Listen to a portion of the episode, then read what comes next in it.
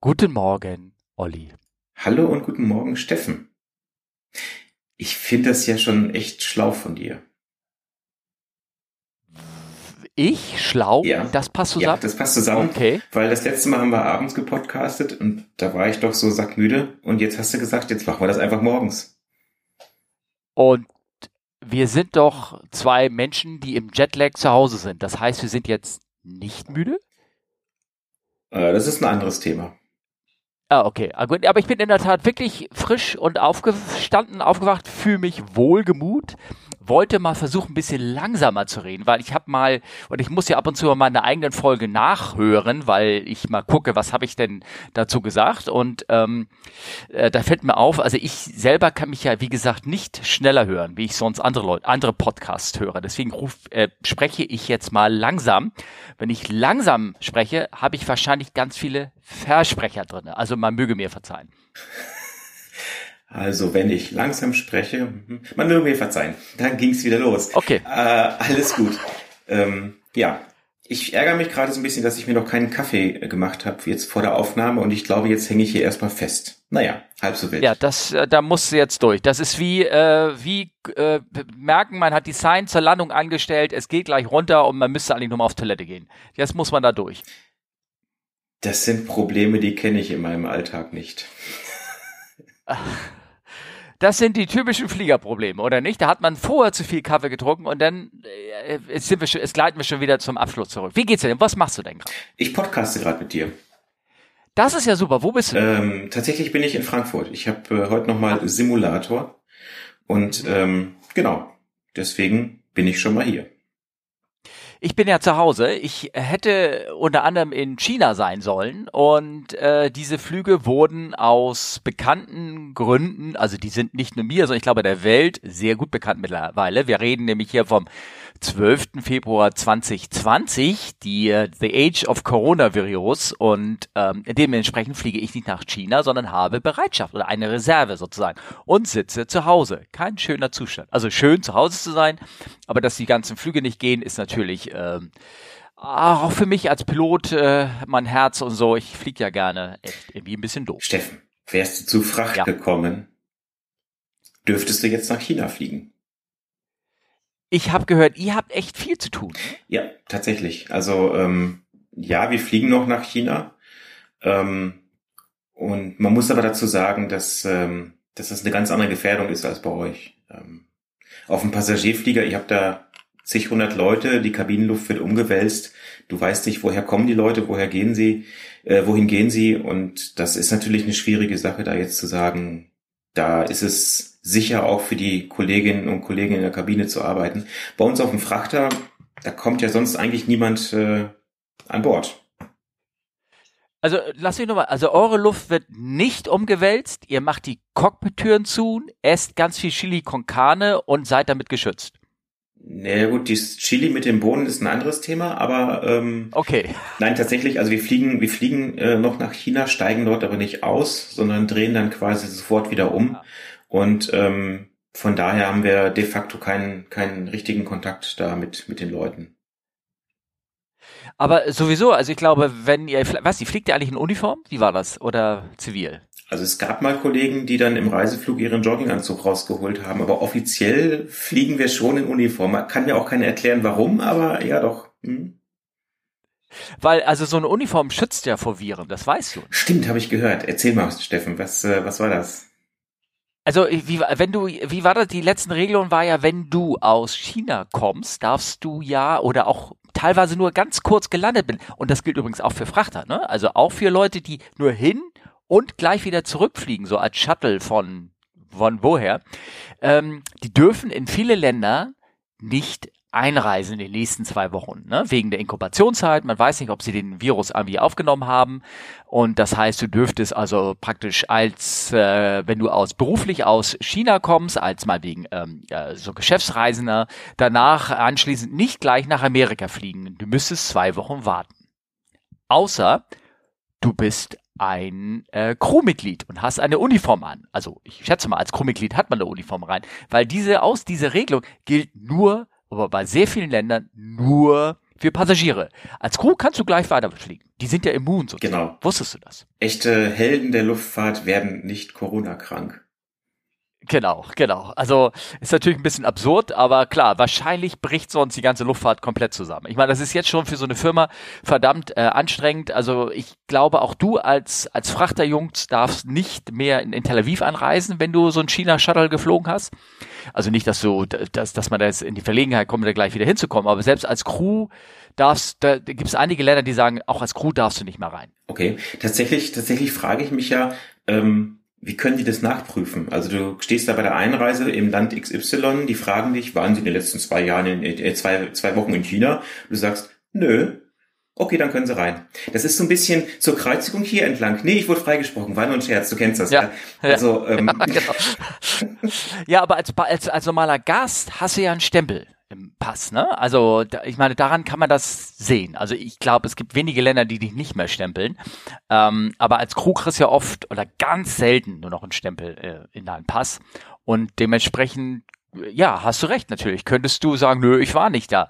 Aber ganz ehrlich, würdest du so einen amerikanischen ähm, Grenzbeamten da anflunkern? Und nicht mal, nicht mal für dich, sondern nur für deine Firma? Würdest du das machen? Ich glaube nicht. Wobei, ja, das ist Einreise in den USA ist ja eh so ein ganz eigenes Kapitel. Ja, aber trotzdem, also ich habe da diverse Freunde, da waren Probleme mit mit äh, Studentenvisa und so, also für ihre für ihre Kinder und so und ein falsches Häkchen gemacht und dann zweiter Versuch wieder falsches Häkchen und dann hieß es ja, kommen Sie in zwei Jahren nochmal wieder. Ne? Also da kannst du ganze, ganze, na nicht, ja, Zukunftspläne kaputt machen durch sowas. Ja, also das, das, das geht auch anders. Die haben vor zig Jahren haben die Amis einen Datenbankfehler gehabt, wo sie irgendwie mal ein paar Datensätze durcheinander geschmissen haben. Äh, meiner war mit dabei und das Problem an der ganzen Sache war, dass, ähm, ja, was soll ich sagen, mein Datensatz nicht mehr mit meinen Fingerabdrücken übereinstimmte. Das heißt, bei jeder Einreise in die USA ist da die rote Lampe angegangen mit, das ist nicht der Herr sowieso, sondern irgendwer anderes. Mhm. Das ist der gleiche Mensch mit einem anderen Namen. Genau. Und das Problem ist, ja, ähm, die Amerikaner haben da ja so eine gewisse Art mit umzugehen. Ähm, von ja. entspannt locker bis ich muss mich an das Gesetz halten und denke nicht drüber nach. Ähm, und also ein Beamter erzählte dann, also da, da wusste ich halt schon, was Sache war. Die ersten Male wusste ich ja gar nicht, was war. Die haben mir auch nichts gesagt, mich nur in so ein Hintertürchen da mitgenommen. Ich war ja natürlich als Crew in Uniform, daher waren sie halbwegs ja. freundlich zu mir. Aber ähm, das war erstmal für die Aufregung. Und irgendein Einreisebeamte meinte dann, als ich ihm darauf hinwies, dass es da so eine Datenpanne gab, wo mein Datensatz mit äh, betroffen war, sagte, ja, das würde er glauben. So, er würde auch nicht vermuten, dass ich 25 Vornamen hätte, die da angezeigt werden. Okay. Worauf ich dann gleich sagte, oh cool, welche denn? Und wirklich eine Sekunde auf die andere, I'm not allowed to tell you. Ja, ja, klar. So genau. sind sie halt. Ja, ja, das ist so, das ist so typisch. Also ich kenne einige Kollegen bei uns in der Kabine, die sagen manchmal schon, ich habe leider dummerweise genau den exakten gleichen Namen wie ein ein äh, Afghane oder ein Iraner mit einem sehr äh, sehr gesuchten Namen. Ich empfehle, ich gehe als Erster durch die äh, Immigration durch, so komme ich halbwegs pünktlich mit euch dann nachher irgendwann vielleicht am Bus an. Solche Leute gibt es, ne? Ähm, auf der anderen Seite ist es doch schön, wenn du sagst, solche Datenbankfehler, ich habe das schon, glaube ich, erzählt, wenn man äh, in, wenn ich in äh, Los Angeles einreise und gehe auf den freundlichen Grenzbeamten zu, da lacht er mich schon an, guckt mich an und sagt, Hi Steffen, wie geht's dir? Weil die Kamera hat mein Gesicht erkannt und dann guckt er noch, stimmt das in seinen Daten überein? Ich brauche noch nicht mal einen Pass vorzeigen und, und reise ein. Ist das nicht schön? Und ich dachte, 1984 ah, von George Orwell war eine Warnung und keine Gebrauchsanweisung. Ja, ja. Aber ich meine, also kann man natürlich auch paranoid, paranoid werden bei sowas. Ähm, man muss es einfach nur runterschlucken. Aber pa apropos paranoid, meine, meine Planerin hat mir erzählt, die hatte hm, ein einen Kollegen, Cockpit-Kollegen, einen äh, ersten Offizier, der den haben der Kindergarten angerufen und hat gesagt, Sie sind doch Pilot? Sie fliegen doch weltweit. Sie mögen bitte Ihr Kind aus dem äh, Kindergarten nehmen wegen Corona. ich meine, denkst du, Leute, seid ihr verrückt oder was? Also da haben wahrscheinlich die ganzen Eltern im Elternrat zusammengesessen, haben mal so ein bisschen Helikopter oder Rasenmäher, Rasenmäher-Eltern, ich glaube, das ist das neue Wort, ne? Rasenmäher-Eltern. Okay. Das sind, das sind diejenigen, die nicht um das Kind rumfliegen und es beschützen, sondern die halt schon einen Hektar vor alles plattmähen, was Gefahr ist, sodass das Kind gar nicht erst äh, über eine, dass es nur über eine glückliche Wiese springen kann. Ach, wie schön. Ja, ja. Apropos äh, Fragen. Ich äh, äh, habe da eine Frage von Ed Weufel bekommen. Eine schöne Überleitung. Zwar, eine schöne Überleitung, ne? Steffen. Aber ja, denk daran, wir haben Feedback ja. bekommen. Neues Thema, ja. Fragen. So. Jetzt kannst du eine Frage so, Fragen. Nein, nein, nein, das, das, das haben wir ja schon ausrevidiert. Das so, müssen wir nicht mehr okay. sagen. Wurde okay. schon gesagt. Wurde nicht, wurde nicht mehr gesagt. Aber nee, das, ähm, und zwar von Ad Teufel, das hängt mit unserem Thema zusammen. Und zwar wurden ja sehr viele Leute jetzt mit EVAC-Flügen aus ihren Ländern rausgebracht. Da gibt's ja tolle Bilder, die Leute angezogen mit, mit Viren, Masken, Schutz. Also eigentlich, wobei ich habe mich mit dem Arzt unterhalten, eigentlich müsstest du so einen Ebola-Anzug anziehen, denn nur dann bist du richtig geschützt. Ähm, aber auch mit Frachtern äh, wurden die Leute aus den aus äh, Wuhan in die USA zurückgeflogen und so. Die Frage von Ed Wolfel war, wie geht denn das? Haben die da Sitze drinne, Anschnallen, Sauerstoffmasken? Gibt es da genügend Toiletten? Wie macht man das als? Was macht ihr denn mit solchen, wenn ihr immer so Self-Loading Cargo habt? Also wir hatten das tatsächlich noch nicht. Ich weiß, dass es bei einer ehemals deutschen Fracht-Airline, die haben auch Jumbos benutzt und die hatten irgendwie Probleme bei dem Einflieger mit der Toilette. Da haben sie eine Palette, also normale Ladepalette genommen und halt ein Dixie-Klo drauf gegurtet. Auch schön. Oh, okay. Ähm, hoffen wir nur, dass keine Turbulenzen kommen. Jeder, der auf dem Festival mal war und das, das Spiel mit den Dixie-Klos kennt, kann sich den Rest denken. Ähm, ja, Anschnallen auch da sieht man auf den Fotos ganz gut. Ne? Da sind diese diese Paletten, das sind ja so Alu-Paletten, sieht aus wie eine große Aluplatte und da sind dann halt die ähm, ja die die Sitze einfach fest drauf montiert. Sauerstoffmasken ist eine gute Frage. Ähm, Habe ich ehrlich gesagt noch nie drüber nachgedacht, aber irgendwas muss da ja sein. Das heißt entweder portable Flaschen. Ähm, ja, wahrscheinlich irgendwie sowas, ne? Äh, ich weiß gar nicht, ich bin jetzt gerade mal ganz hektisch, äh, diesen Link zu öffnen. Äh, war da äh, Bilder mit dabei? Ja, das, das, das beste ah. Bild ist eigentlich das letzte. Ah, okay. Äh, da war irgendwo, achso, das wäre jetzt Flightradar der Link, aber es gab so ein Bild von so, so einem Wuhan äh, USA Evakuierungsflug und auf dem letzten Foto hast du quasi die Flugbegleiter, die sie da äh, mit Ganzkörperanzügen, Schutzbrillen und Masken posen und der eine zeigt ihm so mit zwei Fingern hinten die Hasenohren. Das finde ich eigentlich noch am witzigsten, das Foto. Ja. Das musst du mir gleich mal irgendwie schicken, äh, damit ich das, äh, ja, damit ich das hier reinfügen kann. Ne? Also, also ich habe da wie gesagt keine keine Ahnung davon, aber ich schätze mal, wenn du auf, ich weiß, dass es, ich bin ja auch mal Fracht geflogen. Wusstest du das? Nachtpost. Nee, Fracht. Und zwar, wir hatten in von 2000 bis 2005 bei uns in der Firma sogenannte Quick Change Flieger. Ah, ja. Die haben ne, 3.7 mit so einer großen breiten Heckklappe und äh, das war im Prinzip Passagiermaschinen, aber denen waren die Sitze allerdings auf Paletten montiert und man konnte dann die ganzen Sitze so palettenweise rausschieben. Dann kam Fracht rein und Genau, und äh, wenn die Reise wieder zu Ende war mit der Fracht, dann wurden die Sitze wieder reingeschoben, die große Klappe wieder zugemacht und dann konnte man mit Passagieren fliegen. Also nachts Fracht, tagsüber Passagiere. Das äh, war aber, der Flieger war nicht beliebt bei den Gästen. Mhm.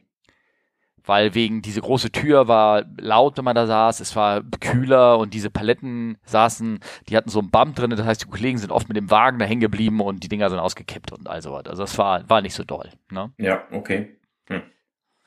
Aber Toiletten waren ja fest eingebaut. Das war ja, also das Heck und also vorne und hinten waren das Passagier mit Toiletten und Galley und alles, was dazugehört. Ah ja, okay. Ja, guck.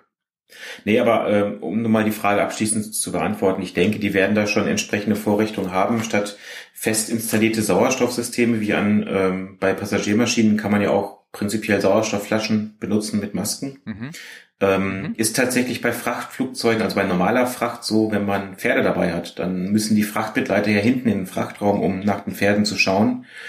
Und ähm, ja, äh, wenn da was ist, dann müssen die auch natürlich eine Sauerstoffflasche mitnehmen. Die müssen sich umhängen, weil bei einer Dekompression würden die natürlich da hinten nichts bekommen. Ne? Ja. ja. Und Pferde sind ja teilweise teurer als die als die Frachtbegleiter selber, ne? Das ist ohne Frage richtig, ja. Ja. also mein, ja, Böse. mein, mein, ja, mein Rekordpferd äh, war, kostete Marktwert 12 Millionen Euro. Ja, ach wie schön. Ich glaube, jetzt werden wir zynisch. Ähm, lass uns doch mal zum nächsten Thema gehen. Ja, Genau. Heiko fragt. Ja. Sagt, genau. schreibt. Moin Steffen, moin Olli. Erstmal danke für euren tollen Podcast. Danke, Heiko. Freue mich jedes Mal, wenn ich euch im Podcatcher sehe. Zu meiner Frage, könnt ihr mal ein wenig über euren Ausbildungsweg erzählen? Gerne auch mit ein paar Anekdoten aus dem Nähkästchen. Insbesondere würde mich auch interessieren, wie ihr die Zeit in der Flugschule in den USA erlebt habt, sofern ihr dort wart. Danke und liebe Grüße. Ja. Oh. Ausbildungsweg. Oh. Steffen. Ich, ich bin nicht mehr repräsentativ. Ich war in the Golden Age ähm, of Aviation, bin ich geboren worden. Das war Mitte der 80er, ging ich hin, habe diese ganzen Tests bestanden, für die musste ich noch nicht mal bezahlen.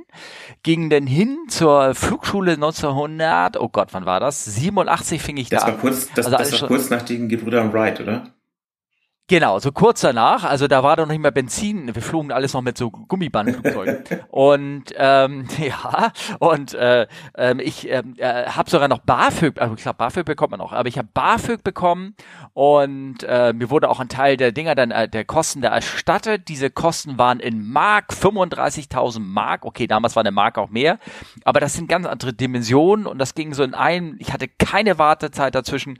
Es war, ich war zweimal in Amerika, sind wir hingereist angereist. Wir hatten als Status Business Class, um dahin zu kommen. Wir hatten so eine Metall, es war, und wir hatten sogar noch in Phoenix selber von der, von der Flugschule gestellt ein, ein großes gemeinsames Auto pro Lehrgang. Das war, das gibt's alles gar nicht mehr. Also ich kann nicht viel darüber erzählen, außer ich war gestopft, wahrscheinlich aus Sicht der jungen Menschen bin ich immer noch gestopft und ähm, das, äh, puh, ähm, Anekdoten gibt's da viele, ähm, äh, Geschichten von Leuten, die am falschen Flughäfen gelandet sind oder die gesagt haben, hier, ich bin Downwind, ich bin Final und der, der Tower gesagt, ja wo denn, ich sehe dich nicht. Und dann hat er irgendwann gemerkt, ach so, nee, das ist der andere Flughafen, fünf Meilen weiter, Entschuldigung. Und wieder durchgestartet. Und ähm, solche Geschichten, ähm, da, ich glaube, ich müsste da mal in meinem Flugboot durchblättern, dann könnte man so einige Sachen ähm, zusammentun. Es gab bei Teamflights, also wo man dann mit zwei Kollegen zusammen, also zwei aus meinem Lehrgang zusammengeflogen ist, gab es natürlich auch viele, die echt ein bisschen Quatsch gemacht haben und ähm, die also äh, Klassiker ist zum Beispiel, dass sie ein, dass man einen Außerkorn hat, der sich an die Regeln hält. Ja, da gibt's ja immer irgendeinen, der so sehr korrekt ist und äh, der hat dann alle Barographen bekommen. Weißt du, was ein Barograph ja, ist? Ich äh, durch Segel, Segelfliegen kenne ich das ja. Mhm. Genau, ne? Also so ein Gerät, was aufzeichnet, wie hoch und tief du geflogen bist. Und der hat alle Barographen bekommen auf so einem Teamflight. Das heißt, äh, sein Flugprofil war toll, während die anderen natürlich Blödsinn betrieben haben. Ne? Also, dass sie nicht wie im Flugplan angegeben, also im WFA-Flugplan angegeben, in 5000 Fug den, äh, 5000 Fuß den, den Flug gemacht haben, sondern zum Beispiel deutlich niedriger oder auch mal ab und zu mal die Schwerelosigkeit erzeugt haben im Flieger und so. Das würde so ein Barograph natürlich alles kriegen. Aber ich glaube, das wird heute alles nicht mehr gemacht. Nee, glaube ich auch nicht. Also nein. Ähm, das, nein, nein. das bei uns lustigste war eigentlich, ich war auch in den USA ähm, und äh, wir hatten uns da ein Auto gekauft. Das war Anfang der 2000er. Und wir haben das äh, von ja äh, paar Leuten gekauft, die da auch in der Flugschule waren äh, die dann halt abgereist sind. Und das waren, ähm, also das, das wurde halt immer weitergegeben, das Auto. Das war eine entsprechend alte Karre. Und die Vorvorbesitzer waren vier Frauen, Mädels, wie auch immer. Mhm. Und äh, in den USA hat man ja nur hinten das Kennzeichen drauf. Vorne kann man ja gar nichts dranhängen oder irgendwas man denn so will. Mhm. Und die haben sich gedacht, auch vier Mädels, wir haben ein Auto, wir hängen uns als Kennzeichen ähm, Boys are us da vorne rein. Jetzt kannst du dir schon oh, denken, okay. dass dieses Kennzeichen natürlich nie abmontiert wurde. Und wir natürlich mit einem Boys R Us Kennzeichen quasi von, durch die USA gefahren sind. Und an jeder Stelle, wo wir dann mit dem Auto zu vier, zu fünft ausgestiegen sind, hat das immer für gewisse Irritationen gesorgt, sage ich mal vorsichtig. Ja, ich kann mir vorstellen. ja. Und vor allem, ihr war der nach Texas gefahren wurde, dann, dann, war wahrscheinlich, wurde ihr gar nicht mehr Baby. Ja, ja, genau. ja, oh, oh, ja. Ähm, also Heiko, ich, man könnte das, glaube ich, stundenlang darüber erzählen und äh, man müsste Gedanken zusammenkratzen. Ähm, äh, ich, ich wage zu behaupten, dass das würde fast den Podcast, also unseren zeitlichen Rahmen sprengen heute. Oder? Ja, ich glaube auch. Was meinst du? Mhm. Ja. Aber es sind schöne Geschichten dabei, ich gebe dir recht. Vielleicht kann man ja ab und zu mal eine einstreuen, so als Geschichten zum Abschluss oder irgendwie sowas. Ja, das stimmt. Weiter, der nächste Kommentar von Lars. Komm, ich lese nochmal gerade mit vor. Mich würde interessieren, wie ja, groß die Hierarchien im Cockpit tatsächlich noch sind. Ich dachte, nachdem gerade bei asiatischen Airlines schon mehrere Flieger abgestürzt sind, weil der Pilot, Pilot Mist gemacht hat, Alle anderen, die es auch bemerkt haben, sich aber aus Respekt niemand traute, den Piloten auf den Fehler hinzuweisen, würde offene Kommunikation aktiv gefördert werden. Ist das nur in der Theorie so oder wird es auch gelebt? Also, ich weiß nicht, wie das bei dir ist, aber da, wo du sitzt, da lag früher meine Mütze, genau. ne? Das ja. weißt du. Und Piloten ja, genau. ist sowieso nur der Kapitän. Genau. Das andere sind äh, Gear und Flatboys, ja. ne? Genau. Ja, genau. Haben wir das Thema behandelt oder hast du noch eine Frage? Nein, das hättest du jetzt anders sagen müssen. Du hast ja keine weitere Fragen mehr, oder? Oder? Oder wir sind ein gutes Team, nicht wahr? Ja, genau. Team ja, heißt ja. doch toll, ein anderer macht's. Egal. Äh, ernsthaft, ähm, Lars, also ähm, ja, wie groß sind die Hierarchien im Cockpit? Das ist eine, das ist, ich glaube, das ist eine schwere Gratwanderung. Ähm, du musst ja einerseits als Kapitän hast du halt dann äh, die endgültige Verantwortung. Und es gibt natürlich immer Themen, wo du dann, oder Situationen, wo du im schlimmsten Fall sagen musst, nee, jetzt machen wir das aber so, wie ich das will. Ähm, ja, genau. Also nicht immer, wenn alle, alle Entscheidungen im Konsens getroffen. Ja. Ne? Das heißt, du, also das du brauchst natürlich schon noch eine Hierarchie, die ist aber schon natürlich deutlich flacher, zumindest äh, in, in Europa oder in Deutschland, als es jetzt vielleicht in, in Nahen Osten ist oder auch in Asien. Ähm, ich glaube, es ist für die Kulturen relativ schwer, das irgendwann umzusetzen, weil das halt so drin sitzt. Äh, das ist ja so verankert bei den Leuten mit Hierarchien und na, ich glaube, das ist zum Teil sehr schwierig. Äh, es ist ja nicht nur ähm, Hierarchien, sondern das ist auch, also äh, in gewissen China, China zum Beispiel, der Respekt vor den alten Leuten. Also de, das ist ja auch teilweise eine schöne Sache, die da äh, läuft. Also dass man, dass man ähm, ja ältere Menschen auf die auf die hört oder äh, deren Meinung mit einholt, aber wenn das natürlich im Cockpit kann das irgendwie schlechter sein. Ich weiß, die Asiaten waren schlechter früher. Es gab ähm, viel mehr Unfälle. Gibt es eine große Airline, die befindet sich in Korea. Ich weiß nicht, wie die heißt. Die ähm, hat also sehr große Probleme damit gehabt und ähm, die haben sich äh, sehr viel Consulting und alles Mögliche betrieben und äh, man sagt, die ganzen Airlines in der Art sind schon deutlich besser geworden. Aber ich sage nicht, dass es generell dort kein Problem ist und ich sage auch nicht, dass es nicht äh, immer noch Situationen auch in westlichen äh, Cockpits geht. Aber ich glaube, die Schulungen und alles, was da äh, in den letzten Jahren reingeflossen sind, haben da sehr viel Gutes an Arbeit geleistet. Ja, und ich glaube, die Bandbreite ist ja überall. Also ähm, natürlich ist es auch in Deutschland vielleicht mal so, dass du da Leute hast, wo das besser harmoniert und schlechter harmoniert oder ein größeres Hierarchiegefälle ist oder auch ein flacheres. Das äh, ähm, das, ja, das hängt einfach auch von den Leuten ab. Ne? Das sind halt auch Menschen. Klar, genau. Und ist natürlich auch ganz spannend. Also ich bin, ähm, ich, ich bin ja, ich bin ja kein Pilot, sondern nur Co-Pilot, wie man so schön sagt. Mhm. Ähm, genau. Und ich. Das darauf besteht. Ja, ja, doch ganz klar. Und ich, äh, ja. ich, ich, ähm, ich schule ja auch zum Beispiel im Simulator. Und äh, das sage ich vorher immer den Kapitänen, sei nett zu deinen Co-Piloten, sie könnten irgendwann dein Ausbilder sein. Ja, das ist auch ein wahrer Spruch, alles schon passiert. Ähm, ja. Ist, ist mir jetzt gerade neulich auch wieder passiert und ähm, da ist es, weil ich die Leute halt schon kenne, kein Problem. Aber ähm, ich sag mal, wenn du jetzt jemanden hast, der als, als Co-Pilot und Ausbilder sehr, sehr stark ist, sage ich mal, und du hast einen schwachen Kapitän, kann es so weit gehen, dass die Hierarchie umgedreht wird und dann wird es natürlich auch gefährlich. Ne? Ja, ja, klar. Ja. Ja. Also ähm, ich denke mir, ähm, es gibt gute und schlechte Airlines bei diesem Thema ähm, westliche Airlines, amerikanische Airlines sind da relativ gut. Große Airlines sind besser als kleinere Airlines und äh, wir haben da noch so einen anderen Thread, aber den kann ich jetzt, ähm, den müssen, können wir nächstes Mal irgendwie rausholen. Da geht es um so Sprüche, die auf Twitter gelaufen ist. Die kamen von Rate My CRM, den, ich weiß nicht, Nikolaus und Twitter heißt er, glaube ich, ähm, oder Nikolaus generell heißt er. Da, äh, da, da können wir nächstes Mal irgendwie aufmachen. Ja, da können wir noch dazu ein bisschen was dazu reden. Genau. Ja. Nächste, nächstes Frage. Nee, nächstes, nächstes, nächstes Frage. Nächstes Frage. Ja, ich rede extra langsam, damit man meine Versprecher auch hört. Das habe ich, oder hatte ich das anders gesagt? Nee. Hatte ich anders gesagt, ist egal. Ähm, Max, Maximilian P. schreibt, wieder mal spannende, interessante Folgen von euch. Auch wenn sie dieses Mal auch hysterisch sind, nee, hygienisch sensible Themen behandelt haben. Ähm, ich, äh, ich hoffe, dass Olli nicht müde aus dem Flieger kommt und du dich inzwischen ausgeschlafen hast. Speaking of Fatigue, das Design des CRCs ist ja, also Cockpit Crew Rest ist ja abhängig vom Muster. Beim A380 liest du quer zur Flugrichtung und bei der Triple längs dazu. Hat das einen Vorteil oder Nachteil gegenüber den jeweils anderen? Fragezeichen. Sollen wir das erstmal beantworten, weil da kommt nämlich noch ein bisschen ja. mehr.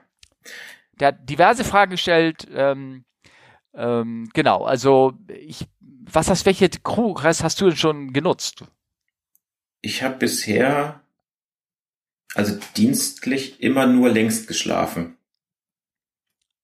Ähm, ich kann, ich habe längs und quer geschlafen. Ich habe im 340 quer geschlafen, beziehungsweise ich habe es dort versucht, ich konnte es nicht. Ähm, das hängt so ein bisschen mit diesem leichten Gewackel des, des 340 aufgrund seiner Länge zusammen. Ähm, ich habe längs geschlafen, mal so an Bord und fand das gegenüber dem Querschlafen extrem angenehm. Also längs schlafen finde ich wesentlich angenehmer als quer. Mhm. Jetzt, jetzt grübelst du und sagst, und wie ist es jetzt beim jetzigen Muster? Der, der wackelt nicht so sehr. Der riecht deutlicher, äh, deutlich ruhiger in der Luft und da stört mich das Querschlafen auch nicht mehr. Das Querschlafen hat, hat den, weil der Flieger ja so leicht hin und her schwänzelt immer. Mhm. Und wenn du da ein bisschen dein Flüssigkeitsmanagement ein bisschen falsch machst, du hast so eine leicht feuchte, feuchte, sag ich schon, volle Blase, ähm, dann, oh Gott, meine Versprecher, ich glaube, ich muss schneller reden, das hat alles ganz weg. ähm, dann, ähm, dann, äh, äh, äh, dann hast du das Gefühl, als wenn das so im Bauch immer so tschakka tschakka so hin und her geht, ne? Während wenn du hin wird's nur hin und her geschaukelt und während du äh, also hoch und runter, dann Hochachse das wackelt, dann wird das im, also ich, mit anderen Worten, ich würde persönlich sagen, längs ist besser als quer. Aber im 380 geht das alles, da ist alles prima. Okay, interessante Theorie. Nee, habe ich also noch nie drüber nachgedacht, ehrlich gesagt. Ähm, ich habe nur mal, mal überlegen, was habe ich denn ausprobiert? Das Crewrest vom Jumbo, aber hinten. Das habe ich einmal benutzen dürfen. Ja. Ja, und da gibt's auch geteilte Meinungen. Ne? Ja. Das ist auch, ähm, da ist da hinten, ganz hinten im Schwanz, oben unter der Decke drinne, teilweise jetzt beim, beim 400er. Und auch da, wenn das so leicht wackelt, die Leute können da alle nichts schlafen. Und äh, ich habe es gerade von der Kollegin gehört, die sind jetzt gerade nach Buenos Aires und es hat die ganze Zeit so gewackelt, dass sie alle im Crewrest sich an der Decke mit festgehalten haben, damit sie überhaupt noch da irgendwie im Bett bleiben. Ne? Ich meine, dann brauchst du auch, dann, dann liegst du da drinnen und, und genießt das Wackeln. Schlafen hat da nichts mehr. Mhm. Tun, ne? Ja. Hm. Genau. Nächste Frage von Maximilian. Okay, kennt ihr manche Lotsen in Frankfurt persönlich? Sicher gibt es markante Stimmen, oder? Fragezeichen. Und kennt man dann Marotten oder typische Lotsenspezifisches Verhalten wieder? Hm. Ich kenne nur die ähm, Fluglotsin äh, im Berlin Tower, die immer eine sehr markante Bestimme hatte, die sehr stimmt sehr ja. tief gesprochen ja. hat, sehr ähm, man könnte fast sagen, lassiv mit dir geredet hat und die auch hinten immer dran, wenn man geantwortet hat, immer ein Wort, ich weiß, das habe ich vergessen, immer ein Wort hinten dran gemacht hat. Ich weiß nur, dass diese Stimme einem in den männlich sehr simpel gestrickten Gehirn relativ viel Fantasien ausgelöst hat, dass dieses Bild von den Leuten, die sie mal im Tower gesehen haben, aller sich komplett leider nicht überdeckt hat. ne? Also das weiß ich nur. Und ähm, ja, also das kann, das ist das die Geschichte kann ich nur erzählen. Also ähm, ich habe das einmal in den USA erleben dürfen. Äh, ein kleiner Flugplatz sind wir hingeflogen. Man funkt, man ruft rein und es kommt so eine bezaubernde Frauenstimme, die einem sagt, clear to land. Und du denkst, das ist so, die sitzt da mit ihrem wallenden Haar, hat lässig das Mikrofon in der Hand. Dann stellst du den Flieger ab und ähm, gehst da auf den Tower und wir wollten uns das angucken. Und dann siehst du eine sehr wohlbeleibte, hässliche, Entschuldigung, Dame da. Und dann denkst du eigentlich, nee, eigentlich die Illusion ist dann doch schöner gewesen. Genau, deswegen, also wenn man so eine schöne Stimme am Funk hört, tut man sich den Gefallen und man geht da einfach nicht hin. Genau. Ähm, wobei das natürlich auch wieder gemein ist und Nein, also Chauvinismus pur. Und Entschuldigung, Leute, ich werfe eine Marke in die, in die, in die mein, mein Portemonnaie jetzt. Ne, Ach nee. Eine ne Mark. Chauvi-Kasse. Ja. Ah, Steffen. ja. äh, nee, aber tatsächlich in Frankfurt, weiß ich, ist immer einmal pro Jahr das, ähm, ähm, die machen einen Grillnachmittag äh, und da ist jeder Pilot eingeladen, äh, quasi mhm. unten beim Tower von Frankfurt und dann kann man die auch persönlich kennenlernen und da sind ein paar sehr nette Kollegen auch dabei ich kenne auch ein paar Hamburger und Kollegen und das ist alles, alles okay. Das, äh, und also ähm, Lotschen, Lotschen, genau, Lotsen-spezifisches Verhalten ähm, wüsste ich jetzt nicht. Also zumindest die die Leute hier in Deutschland oder auch Europa, die sind so professionell, dass das, dass da eigentlich kein spezifisches Verhalten irgendwie zu, zu merken ist oder so. Er berichtet hier weiter, dass äh, ein Kollege von mir fliegt auch bei Norwegian 737 und sein Zwillingsbruder ist Approach-Lotse in Alanda. Er berichtet, dass das manchmal recht lustig ist, wenn man sich über den Funk hören tut. Ne? Ja, das kann mir gut vorstellen. Vor allem für die anderen, glaube ich. Dann ja. denkst du irgendwann doch, der will dich doch irgendwie gerade jemand verarschen. Ja, haben die, die haben doch nicht die gleiche Stimme. Das bringt ja nicht. Also die hören sich auch unterschiedlich an. Ja, wobei bei, bei Zwillingen, also ich kenne Zwillinge, die haben eine erstaunlich ähnliche Stimme. Okay. Ja, gut. Ähm, noch ein anderes Thema. Ihr beide fliegt, beziehungsweise seid ja mal als Passagiere geflogen. Ähm, Olli, du bei äh, beim Charterer, ähm, wart ihr bei ihrer ersten, wart ihr bei eurer ersten Ansage aufgeregt und äh, habt die vor dem Spiegel geübt oder gibt es sogar ein Training dazu? Also bei uns gab es kein Training mehr. Ich weiß, früher gab es das. Das Einzige, was wir gesehen haben, ist dieses Monty Python Video. Kennst du das oder ist das John nur John Cleese? Ich weiß nicht, nur John Cleese. Ich weiß genau, was ja. wo sie die Ansage machen, wo einer alle rausgesprungen Genau, das ist äh, How to How to Irritate People ähm, heißt das. Ja, genau. Sehr alt, aber das ist sehr schön. Die beiden sitzen halt im Cockpit, langweilen sich, also völlig abwegig. Und äh, dann greift der eine zum äh, Mikrofon und sagt im Grunde genommen nur, meine Damen und Herren, es gibt keinen Grund zur Beunruhigung, das, das linke Triebwerk ist nicht am Brennen. Ja, genau. ja, ja, ja. Äh, ich habe da mal, ich entweder hatten wir das sogar, ich habe da einmal in, in den Shownotes mal einen Screenshot da reingetan von dem Ding. Das ist schon ganz schön. Ähm, also um mal ganz konkret, ich habe mir meine erste Aufsage, ich war tierisch nervös, ähm, ich habe mir die aufgeschrieben und habe die einfach abgelesen. Ne? Sowas. Ich hatte, das hatte ich dann auch mal in verschiedenen Sprachen gemacht, auch in Türkisch hat mir meine Kollegin aufgeschrieben, habe ich eine türkische Ansage gemacht und sowas. Also klar, ähm, mittlerweile rutscht das einem so raus und manchmal fängt man an und stellt fest, oh, ich hätte mir das überlegen sollen, was ich jetzt eigentlich sage und man ist natürlich schon mitten im, im, ähm, im Staffellauf und dann musst du zusehen, wie du das Ding zu Ende kriegst. Oder du fängst Deutsch an und dann willst du dieselbe Geschichte in Englisch erzählen und stellst fest, ups, ich weiß die Übersetzung dafür ja gar nicht. Ach, herrlich. Sehr schön. Sehr ja. schön. Ja, ja, genau. Ähm, es gibt bei uns gibt es ein sogenanntes Mike Button Seminar. Ähm, es gab mal richtig als Seminar, mittlerweile ist es nur als Handbuch und da steht drauf, welche Wörter man so ein bisschen nicht benutzen soll und wie man die Sachen erklären soll, um das verständlich ist und was man vermeiden soll. Also zum Beispiel, ähm, das sind so manchmal so banale psychologische Dinge, dass man das Wort Verspätung gar nicht mehr erst im Mund nehmen soll, weil dann denken die Leute, ja, wir haben ja Verspätung, obwohl man die Verspätung, wo man gesagt hat, wir holen die Verspätung auf, wir sind pökling, was bleibt hängen? Wir haben Verspätung. Was sind solche kleinen psychologischen Dinge? Oder naja, wir, unser, unser, unser FMS ist gerade abgestürzt, ist glaube ich auch nicht so gute äh, Ansage. Zum Thema Abstürzen. Ich habe gestern ein schönes Bild äh, per WhatsApp bekommen. Ähm, siehst du so einen Passagier, der eine Flugbegleiterin fragt, wie oft stürzen Flugzeuge ab? Und du siehst der Passagier völlig Angst im Gesicht und sagt die Flugbegleiterin einfach nur, ach, die stürzt nur einmal ab. Ja, wo, wo sie recht hat, hat sie recht, oder? Das ist vielleicht auch genau. eine Ansage, die man nicht unbedingt machen sollte. Ja, das stimmt das stimmt. Ähm, er hat noch weiter gefragt, äh, bin mal Glasgow, Düsseldorf mit, ähm, oh, dürfen wir das nennen? Eurowings ge geflogen. Äh, beim Anflug haben die offenbar das Gier ausgefahren, um zu bremsen. Spoiler waren auch draußen. Dann haben sie es wieder eingefahren und sind wieder später regulär zur Landung wieder ausgefahren. Kennt ihr das Manöver oder war das einfach nur ein unkonventioneller Anflug von Piloten? Hast du sowas schon mal gehabt? Also meine üblichen drei Probleme, zu hoch, zu schnell, zu weit, ne? Aber ähm, ja, genau. Also ja, also bei kleinen, kleineren Flugzeugen, wie bei einem Eurowings fliegt irgendwie 320 äh, Familie, äh, bringt das natürlich schon was mit dem Fahrwerk zu bremsen. Ob man das dann wieder ein und wieder ausfährt, gut, das kann man nicht beurteilen, in welcher Situation das da jetzt genau war. Ja, weiß ich nicht.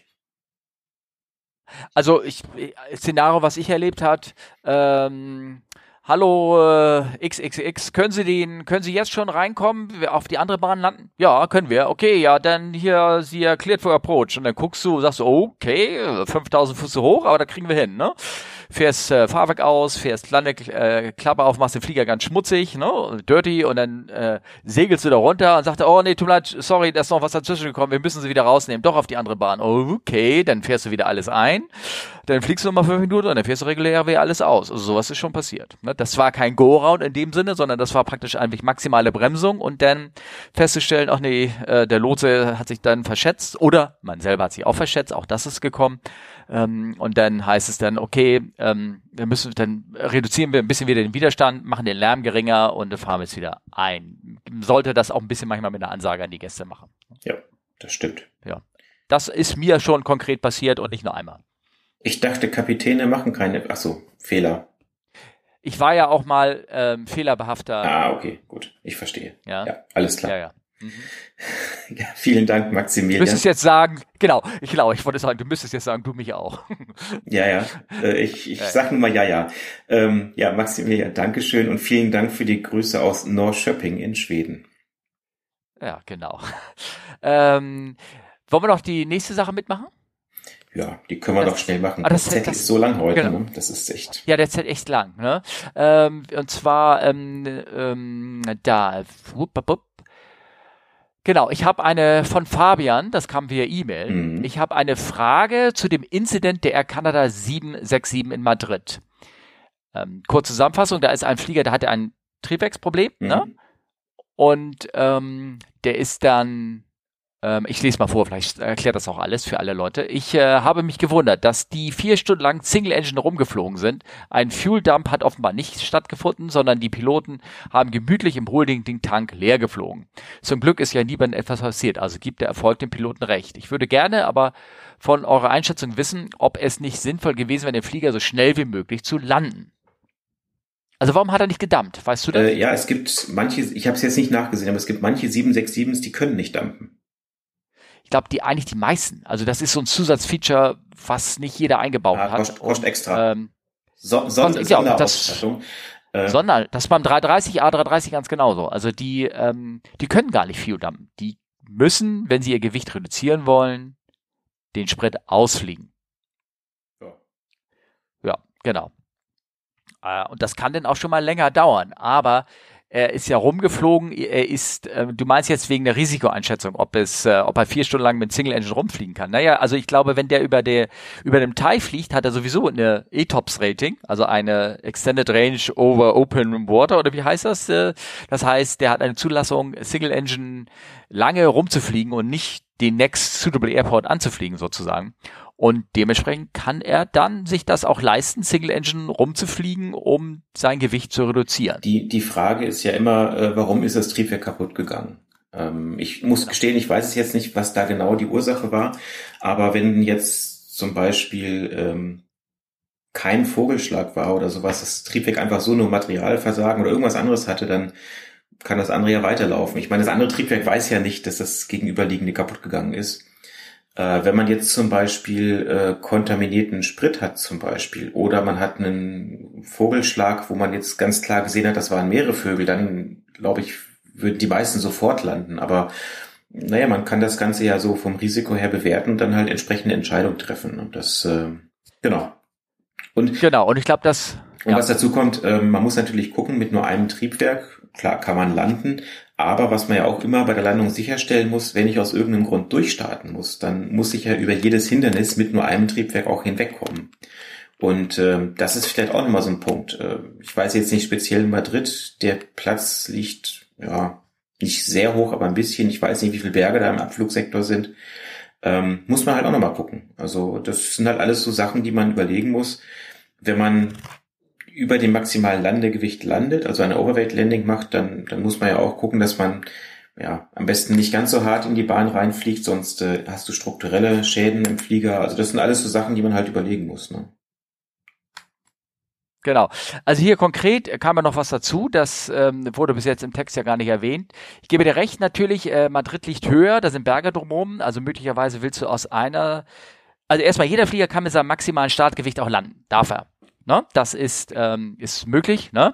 Ähm, dann hier konkret ähm, wäre es sinnvoll gewesen, vielleicht das Gewicht zu reduzieren, also das Risiko eines Single-Engine-Fluges aufzunehmen, um ähm, die Landing-Performance zu verbessern, beziehungsweise die, die Durchstart-Performance, wenn er dann wieder durchstarten sollte mit seinem Eigenmotorik, weil der Flieger liegt ja, äh, Madrid liegt ja hoch und ist meistens auch warm. Mhm. Klar, Moment, ich muss mal ganz kurz. So, aber hier, das steht ja gar nicht drinne, und zwar, mir fällt das gerade ein, der hatte ja noch ein Reifenproblem. Ah, okay. Der hatte ein Reifenproblem, Stimmt, da ist ja, ein Reifen ja, geplatzt. okay. Da gibt's nämlich so Bilder, wo die noch, ähm, wo die noch einen Jet geordert haben, um, äh, also ein Militärjet, der unten rangeflogen ist. Ähm, das ist zum Beispiel etwas, das, das kann man auch sagen, ist das eine schlaue Idee, das zu machen oder sowas, einen anderen Flieger an sich ranfliegen zu lassen, aber die meisten Amerikaner kommen vom Militär, die haben damit überhaupt kein, kein Problem wahrscheinlich. Und der ist ja ganz dicht dran geflogen, hat festgestellt, dass ein Reifen kaputt war. So, und jetzt hast du das Problem, dass du mit einem kaputten Reifen, das heißt einer fehlenden Bremse und die ganzen anderen Gefahren, die dazukommt, vielleicht wirklich dein Gewicht reduzieren möchtest, mhm. und bevor du wieder landest. Weil das ist ein ganz konkreter Grund, wo das Risiko dann eines, eines größeren Fahrwerkschadens, eines, eines ähm, äh, reduzierter Brems, Bremsperformance, dass du die dann da das Risiko redu reduzieren wirst. Das heißt, jetzt da ähm, das Gewicht zu reduzieren, hier, würde ich auch für sehr sinnvoll halten. Ja, stimmt. Ne, das steht da gar nicht drin, das fällt mir gerade beim Lesen ein hier. Das, das, ich habe nämlich auch die Bilder dazu gesehen, dass sie nochmal das fotografiert haben von unten. Die kamen nämlich auch nochmal an die Öffentlichkeit, wie der kaputte Reifen da aussah. Mm, okay. Ähm, mittlerweile, ich meine, du hast das auch, wir haben ja alle Sensoren, die zeigen, wenn der Luftdruck da weg ist. Also da kannst du eigentlich schon ziemlich genau davon ausgehen, was dich erwartet, ne, wenn das passiert. Ja, das stimmt wohl, das ist richtig, ja. Hm. So. Ja. Ich hoffe, damit haben wir die Frage so ein bisschen beantwortet. Ich denke schon. Ich denke schon. Ne? Neues Kapitel. Ja, oh, ja, zwar so auf aktuelle Sachen einzugehen. Ähm, was sagst du eigentlich zu Sabine? Also wir wurden jedenfalls von Snooperson zu Sabine befragt. Ach, das ist eigentlich eine ganz nette. Aber woher kennst du die? Ja. ja. okay, ja. den Karlauer. Ähm, ja. ja, was soll man also, sagen? Wir reden von Sturm Sabine, der jetzt gerade vor drei Tagen ähm, über Europa gefegt ist ähm, und tolle Videos wieder ähm, hinterlassen hat von Anflugvideos, wo die Leute da hin und her geschaukelt werden im Anflug. Wie findest du denn das? Die Videos jetzt oder wenn man da selber drin sitzt? Ja, wenn du dabei Kaffee trinkst, willst du dabei noch Kaffee trinken? Das war die Frage von Snooberson. Kann man dabei noch Kaffee trinken? Also ist, glaube ich, ist, also ich habe zwar so einen Kaffeebecher, der verschließbar ist, so ein, so ein, so ein Thermobecher, aber auch da kommt dann irgendwann bei ab einer bestimmten Turbulenz der Kaffee da auch rausgeflogen.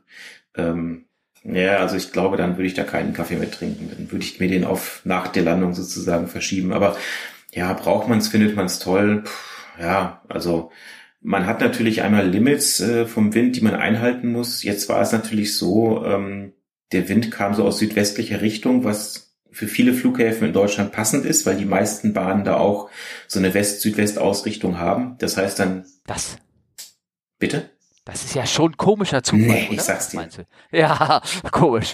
Ja, also ich, ja. Ähm, ja, und dann kann man ja schon, wenn man den Wind mehr oder weniger von vorne hat, ist es schon mal viel einfacher, als wenn er natürlich direkt von der Seite kommt. Und dann muss man halt einfach gucken, was geht und was nicht geht. Und ja, ich, ich sag mal, ich brauche das nicht, um dann zu sagen, waren wir heute mal wieder geil, sondern es ist halt der Flugauftrag, von A nach B zu fliegen und nicht unbedingt in C zu landen aber was nicht ist, ist nicht. Also ich meine, äh, das sehe ich relativ nüchtern. Genau, also in der Verlegung ist es auch ein Flugauftrag, die Leute Gäst oder die Fracht sicher und im Flugzeug sicher hinzubringen. Das heißt, wenn du merkst hier, das geht nicht, ähm, äh, dann, dann geht's halt nicht. Ne? Äh, der Kaffee ist hoffentlich schon lange ausgetrunken, weil der Service ja schon lange eingestellt worden ist, zur Landung sowieso nicht. Das heißt, alle Tische, alles ist hochgeklappt und ich hoffe, dass die Gäste ihren Pappbecher, den sie in der Hand haben, auch dann mittlerweile schon ausgetrunken haben. Ja. Möglicherweise haben sie den auch wieder voll gemacht mittlerweile, aber dann nicht unbedingt einen Becher, vielleicht auch eine Tüte. Ich weiß es nicht. Ähm, man selber wird ja beim eigenen Autofahren eher weniger schlecht. Das heißt, uns vorne geht's eigentlich in der Regel gut, weil wir viel zu konzentriert sind bei der Sache. Und ähm, der Wind ist eigentlich nicht das Problem in der Regel und auch nicht unbedingt der Seitenwind, sondern die, die Wechselwinde, also die Turbulenzen und die Windscherung. Das ist das, was, was uns irgendwie so ein bisschen zu, zu ähm, naja, also uns äh, zu schaffen macht bei dem Anflug. Und ich habe das Gefühl, so ein großer Flieger, der ist nicht empfindlicher dagegen. Nein, im Gegenteil, also der wackelt weniger, aber da, bei denen so eine Turbulenz, da ist, da, äh, da ist eine Windscherung deutlicher zu spüren, ne? weil das mhm. Flugzeug selber mit seiner Masse einfach durch die Windscherung, durch die Turbulenz durchfliegt, aber der Wind dann äh, auf dem Flieger, auf den Sensoren äh, eine große Scherung anzeigt, so dass man manchmal mit einem größeren Flieger mehr Probleme hat, als mit einem kleineren Flieger bei irgendwo anzufliegen. Und es gibt auch Flughäfen, die sind selbst bei leichtem Wind kaum noch einfliegbar, weil die extreme Turbulenz haben. Ja, das äh, stimmt. Hier, Funchal zum Beispiel ist so ein Platz, genau. wo du nur mit Einweisung hin darfst. Innsbruck, der, wenn da der, der Föhn weht, dann hast du spezielle Föhn-Procedures und da ist der Wind am Flughafen kaum, aber du wirst da so durchgeschüttelt, dass du da gar nicht erst versuchst hinzufliegen. Ähm, und äh, wenn es nicht klappt, dann starten die Leute durch. Das ist ein Flugzeug. Also in der Luft ist besser ausgehoben, als, als irgendwelche wilden Flugplätze da zu landen. Ja, das stimmt. Sieht aber gut aus. Also man kann da schön tolle, tolle Bilder sehen. Vor allen Dingen, es war ein Bild dran, da hast du denn, das habe ich auch kommentiert irgendwie bei Twitter, da siehst du in London, wie äh, einer landet, ne? Und rollt längs und da wurde, glaube ich, auch eine Frage gestellt bei, bei Twitter zu, rollt längs. Und ich denke so, wieso fahren die Spoiler nicht aus? Das ist ja, also die Störklappen auf dem Tragfläche. Ja, das ist ja komisch. Und so fünf Sekunden später siehst du dann, hebt er wieder ab. Auch nicht hat praktisch einen Touch and, ja, genau, hat einen Touch and Go gemacht. Da wurde ich dann auch befragt so, also ich schätze mal, der, äh, bei der Landung haben sie gemerkt, äh, irgendwas hat nicht geklappt oder sie waren zu weit in die Bahn reingeflogen oder sie bekamen da noch eine, eine, eine Windscherung und haben den den Durchstartvorgang eingeleitet, haben also ähm, Gashebel nach vorne geschoben, wollten wieder abheben, sind aber in der Zwischenzeit einfach gelandet, ähm, haben die, die, haben den Flieger auf der Bahn praktisch stabilisiert, aber waren praktisch, das war wie ein Start dann in dem Moment und sind dann wieder abgehoben. Ne? Und dann fahren die, äh, die Störklappen natürlich gar nicht erst aus. Und das ist dann der Punkt, wo wir dann wieder bei der Cockpit-Ansage sind, ähm, die Ansage dann zu machen, meine Damen und Herren, heute ist Happy Hour, zwei Landungen zum Preis von einer. Genau. Ist dann schlecht, ne? Ja. Ja, ja, so kann man es verkaufen, ne? Irgendwie so. Ich hoffe, sie sind dann noch woanders hingeflogen oder irgendwas, weiß ich, keine Ahnung. Ja, Gott. Ähm, ja, ich habe noch eine zweite Sache aufgeschrieben, das ähm, finde ich irgendwie erstaunlich. Äh, wir haben jetzt ähm, andere Geschichte, also praktisch neues, nicht Kapitel, aber neues Thema und zwar sehr trauriges Thema. Es gibt jetzt innerhalb von vier Wochen den zweiten Landing Overrun. Ähm, den man gesehen hat. Der eine war ein bisschen, bisschen abstrakt. Ich weiß nicht, ob du das gesehen hast, diese Bilder von dem, ähm, er, oh, ich habe den Flieger, den Namen vergessen, der praktisch über die Landebahn hinaus gelandet ist oder rausge, die darf man das Wort Pegasus sagen, oder? geschossen ist. Nee, nee, die andere, der andere, das war in Iran, so. eine eher, eine eher sonst, die auf der, auf dem, auf der Landstraße da stand oder auf sogar eine Autobahn war das mhm. sogar praktisch. Ja. Und die, die Leute einfach ausgestiegen sind und mit ihrem Gepäck und alles so sich praktisch gleich ein Taxi genommen haben, das Ding. Also das war schon ein bisschen absurd und hinterher fuhr der Verkehr weiter und sowas. Also die, die haben praktisch die eine Hälfte der, der, der, der des zweispurigen Freeways oder irgendwas dazu geparkt mit ihrem Flieger und äh, ohne Fahrwerk natürlich und äh, ja, und die Leute sind ausgestiegen und äh, tja, das war schon ein bisschen abstrakt, da ist nichts passiert. Und die Pegasus jetzt natürlich, das ist ähm, das ist echt ein bisschen, dass da so wenig passiert ist, ist schon echt ein Wunder. War, war das eigentlich der neue Airport Istanbul? Muss er nee, die sind in ähm, ähm, Sahiba Gökçen gelandet. Ich weiß nicht, was so richtig ausgesprochen ist. Das ist der auf der äh, asiatischen Seite von Istanbul und okay. ist ein Flughafen, der vor allen Dingen von so ähm, Kurzstrecken Billig Airlines angeflogen wird. Ah, okay, alles klar. Gut, verstehen. Ja, auf jeden Fall, äh, die sind natürlich auch über die Landebahn hinaus. Also ich habe nur so ein bisschen gehört, die haben drei Dinge gemacht, die jeder für sich für ein Durchstarten gesprochen haben. Die sind ähm, äh, zu schnell angeflogen, wenn man die Flightradar-Zeitung folgt. Die sind zu hoch angeflogen, wenn man den, Anz äh, wenn man den Anzeigen glauben darf vom Flightradar. Und sie haben zu spät aufgesetzt. Mhm. Und jeder dieser einzelnen Punkte wäre eigentlich go ne? Ja. Und ähm, und das Problem hier ist ja, dass dort dieser Flughafen so ein, so ein, also es gibt ja viele Flughäfen, die am Ende der Landebahn entweder so einen Hügel haben, weil sie die Erdboden, weil sie das dort glatt gemacht haben und nicht wussten hin, wohin mit der Erde, oder umgekehrt, sie haben einen Hügel aufgeschüttet. Das heißt, am Ende der Bahn geht's dann irgendwie leider sehr stark runter. Und das, und hier war das der Fall, dass sie auch da den Abhang runtergefahren sind. Und dass da nicht mehr passiert ist, ist, ist ein kleines Wunder. Also jetzt gibt's ja schon die Vermutung, weil er nicht gebrannt hat, war da überhaupt noch Sprit drin. Vielleicht mussten sie landen. Okay, ja gut, dann muss man mal gucken, was die Untersuchungsergebnisse sagen. Aber äh, ich ja, muss genau. einmal den ganz schwarzen Humor auspacken. Es tut mir echt leid. Pegasus mit Hügel runter, die haben eine Erfahrung. Da war doch mal irgendwas anderes neulich, oder? Ja, da sind mehrere Sachen mit Pegasus passiert. Aber wir hatten das Bild auch irgendwie schon irgendwie kommentiert, irgendwie auch bei Twitter mit irgendeinem, da steht dann immer drauf Fly PGS und ich lege immer nur Fly Pigs. Entschuldigung. Schweine im Weltall. Ja. ja. Ja, das ist ein gruseliges Thema. Ähm, ich hoffe, da kriegen wir irgendwann noch mehr raus. Und ähm, aber so auf den ersten Blick ähm, ist da, glaube ich, nichts Ungewöhnliches passiert. Es sei denn, es kommt wirklich noch ein Kraftstoffmangel dazu. Aber auch das ist ein, ein ja, kann man kann man auch vermeiden sowas. Ja, ne? das stimmt. Ja, genau. Na? Ja. Steffen, hast Ach, du ja. noch eine kleine Geschichte? Ich kann erzählen von meinem letzten oder vorletzten Flug. Ach, das ist eine schöne Geschichte. Und zwar, wir hatten äh, einen in der ersten Klasse einen ehemaligen VV bei uns an Bord. Du weißt, was VV ist? Hm, vielleicht, ich weiß es noch nicht. Schieß mal los. Vorstandsvorsitzender. Ah. Also das gibt's ja immer so die Abkürzung, ne? Fra Abteilung sozusagen. Früher war das dann Fra Fra NF und Fra NA und irgendwie sowas. Und es gab immer schon Fra VV. Das ist äh, die Abteilung des Vorstands sozusagen. Mhm. Und ähm, und VV, äh, ja, da äh, einen, einen ehemaligen Kollegen, nicht Kollegen, also einen ehemaligen VV hatten wir an Bord. Ähm, da war in Mitte der 90er war er im Amt sozusagen und der flog in der ersten Klasse. Vom Status her konnte man sehen, ähm, es war es war immer noch ein Status, der einer eine privatreisenden PAD entspricht, also ein ähm, also das ist praktisch ein ein Firmenangehöriger, der mit einem Firmen mit einem privaten Firmenticket sozusagen fliegt. Also so das was was ich mache, wenn ich von Hamburg nach Frankfurt fliege, so eine Art Standby-Ticket. Mhm. Nun muss man aber sagen, es gibt natürlich da unterschiedliche Statusse. Also ähm, nicht jeder darf erstmal in dieser ersten Klasse fliegen. Ähm, dann ähm, gibt gewisse Buchungsstatusse. Also auch er kann da nicht einfach buchen und mitfliegen. Auch er muss gucken, ach, ist er jetzt platzfrei? Dann kann ich das buchen, wenn da nicht genügend Andrang ist. Ein Vollzahler wäre auf jeden Fall immer vor ihn in diese Klasse reingekommen. Das will ich gleich zu seiner, seiner Verteidigung sagen.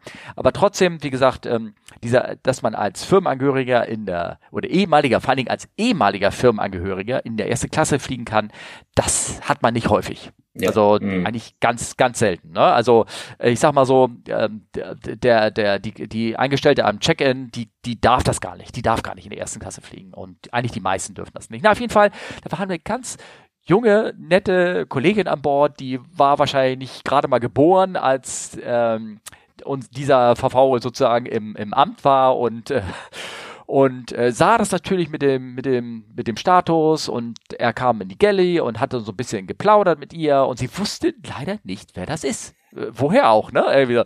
Und sie plaudern, das war ein nettes Gespräch und dann hat sie, ach ja, und äh, was haben sie denn bei der Firma gemacht? Ja, ich war mal bei der Technik und so und die haben das sich da so ein bisschen unterhalten. Ganz, ganz nett, sagt sie, ganz toll. Sie hat mir das hinterher erzählt, ne? Und äh, ja, und dann, und dann äh, sagt sie, ach, das ist ja schön. Und, und sind Sie noch bei der Firma? Nein, ich habe schon vor x Jahren, xx Jahren äh, aufgehört und so. Und sie so, ach, das ist ja schön, dass Sie Ihren Status behalten dürfen. Und er guckt sie so an und sagt so, ja, das finde ich auch schön. Ich frage mich, wer diese Regel wohl eingeführt hat in die Firma oder beziehungsweise erhalten hat. Ne? Darüber können wir jetzt nachdenken. Zumindest nicht die Damen ah. checken. Nein, nein, nein, das war sehr schön. Ach, das ist schön, dass man, es wäre doch schön, wenn wir alle das machen könnten, oder? Was meinst Toll. du? Ja, ähm, ja. was wollte ich sagen? Hab, habt ihr Fragen? Genau, habt ihr Kontakt oder Fragen? Haha, nein, habt ihr Kontakt und Feedback? Dann, was macht man dann, Steffen? Man fragt zum Beispiel Twitter, man kann das unter fragcfwu, Charlie Foxtrot Whisky Uniform oder äh, CFWU zusammengeschrieben auf jeden Fall, oder man kann uns über die Webseite einen Kommentar schicken oder sogar per E-Mail mit fragen at comeflybusas.de. Irre. Und da könnt ihr euch sagen, wir haben, unser Backlog war heute recht voll. Wir haben ein, zwei Sachen rausgelassen und ich habe immer noch einen großen Backlog, der, ähm, der äh, bei mir drinne steht mit Fragen, die wir stellen können. Ja, ich glaube, das müssen wir auf nächstes Mal verstehen. Wann könnte das denn sein? Was meinst du? Ach, du stellst Fragen, Steffen. Aber ich denke mal, dass wir unseren ungefähren zwei Wochen Rhythmus einhalten können. Genau, das wäre doch toll. Dann hoffen wir, dass euch das hier gefallen hat. Genau. Wir wünschen euch einen schönen Tag. Genau, und ich gehe mal ein bisschen in den Simulator. Mach das. Bis Frohes dann, Schaffen. Steffen. Na, und Tschö. ich mach mal weiter meine Reserve. Jo, tschüss. Sehr gut. Tschüss.